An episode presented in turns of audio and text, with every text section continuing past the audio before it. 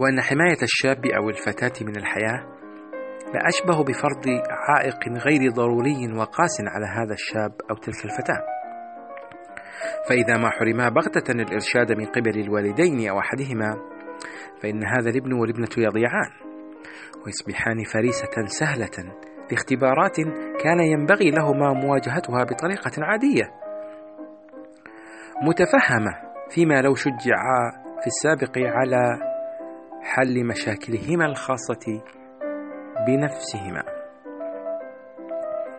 إذا كنت ضحية فاستجمع قوتك لمواجهة أسرتك والاعتراف لها بذلك. واطلب إليها أن تساعدك على تصحيح هذه الحالة في ذاتك. قل لها إنك لم تشأ حقا أن تفرض وجهات نظرك على أفرادها وأنك تعتقد أنك كنت تخدمهم أفضل خدمة بالموقف الذي التزمته حتى ذلك الحين.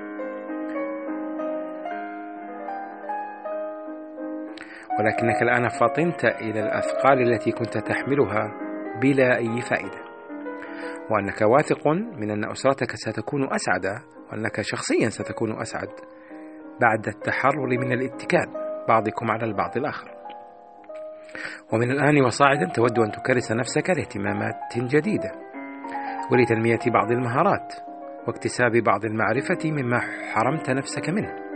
بعد أن أخطأت إذ أقنعت نفسك أنك كنت تقوم بهذه التضحية من أجل المحبوب.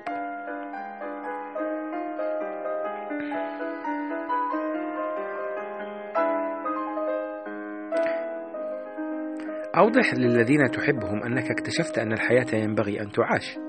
فنحن في هذه الدنيا لكي نفيد من اختباراتنا الشخصية ولا يسعنا التقدم على حساب الآخرين. وعلى كل منا في النهاية أن يتحمل نصيبه من المسؤوليات والواجبات التي تفرضها علينا الحياة. وكل المضحين يصلون إلى وقت من اليقظة المحزنة عندما يتبينون بعد فوات الأوان كم كانت تضحيتهم بلا فائدة مع العلم أنها صادرة عن حسن نية إذا أنت أيها المضحي أو يا من لك ميل إلى التضحية تمالك نفسك سيطر عليها منذ هذه اللحظة.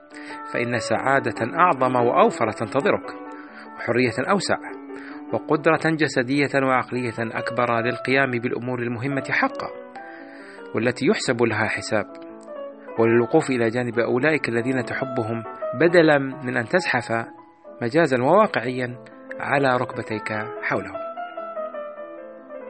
ينبغي لك أن تكون قد أصبحت الآن على معرفة جيدة بكيفية التصور الذهني للأشياء التي ترغب فيها في هذه الحياة. وهذه الرغبة لتخليص نفسك من عقدة التضحية. ستفرض نفسها على الطاقة الخلاقة في داخلك فتجعلها تساعدك على رفع النير الذي كان على كاهلك طوال سنوات. أليس ذلك يستحق الجهد؟ أنت تعرف تمام المعرفة أنه كذلك.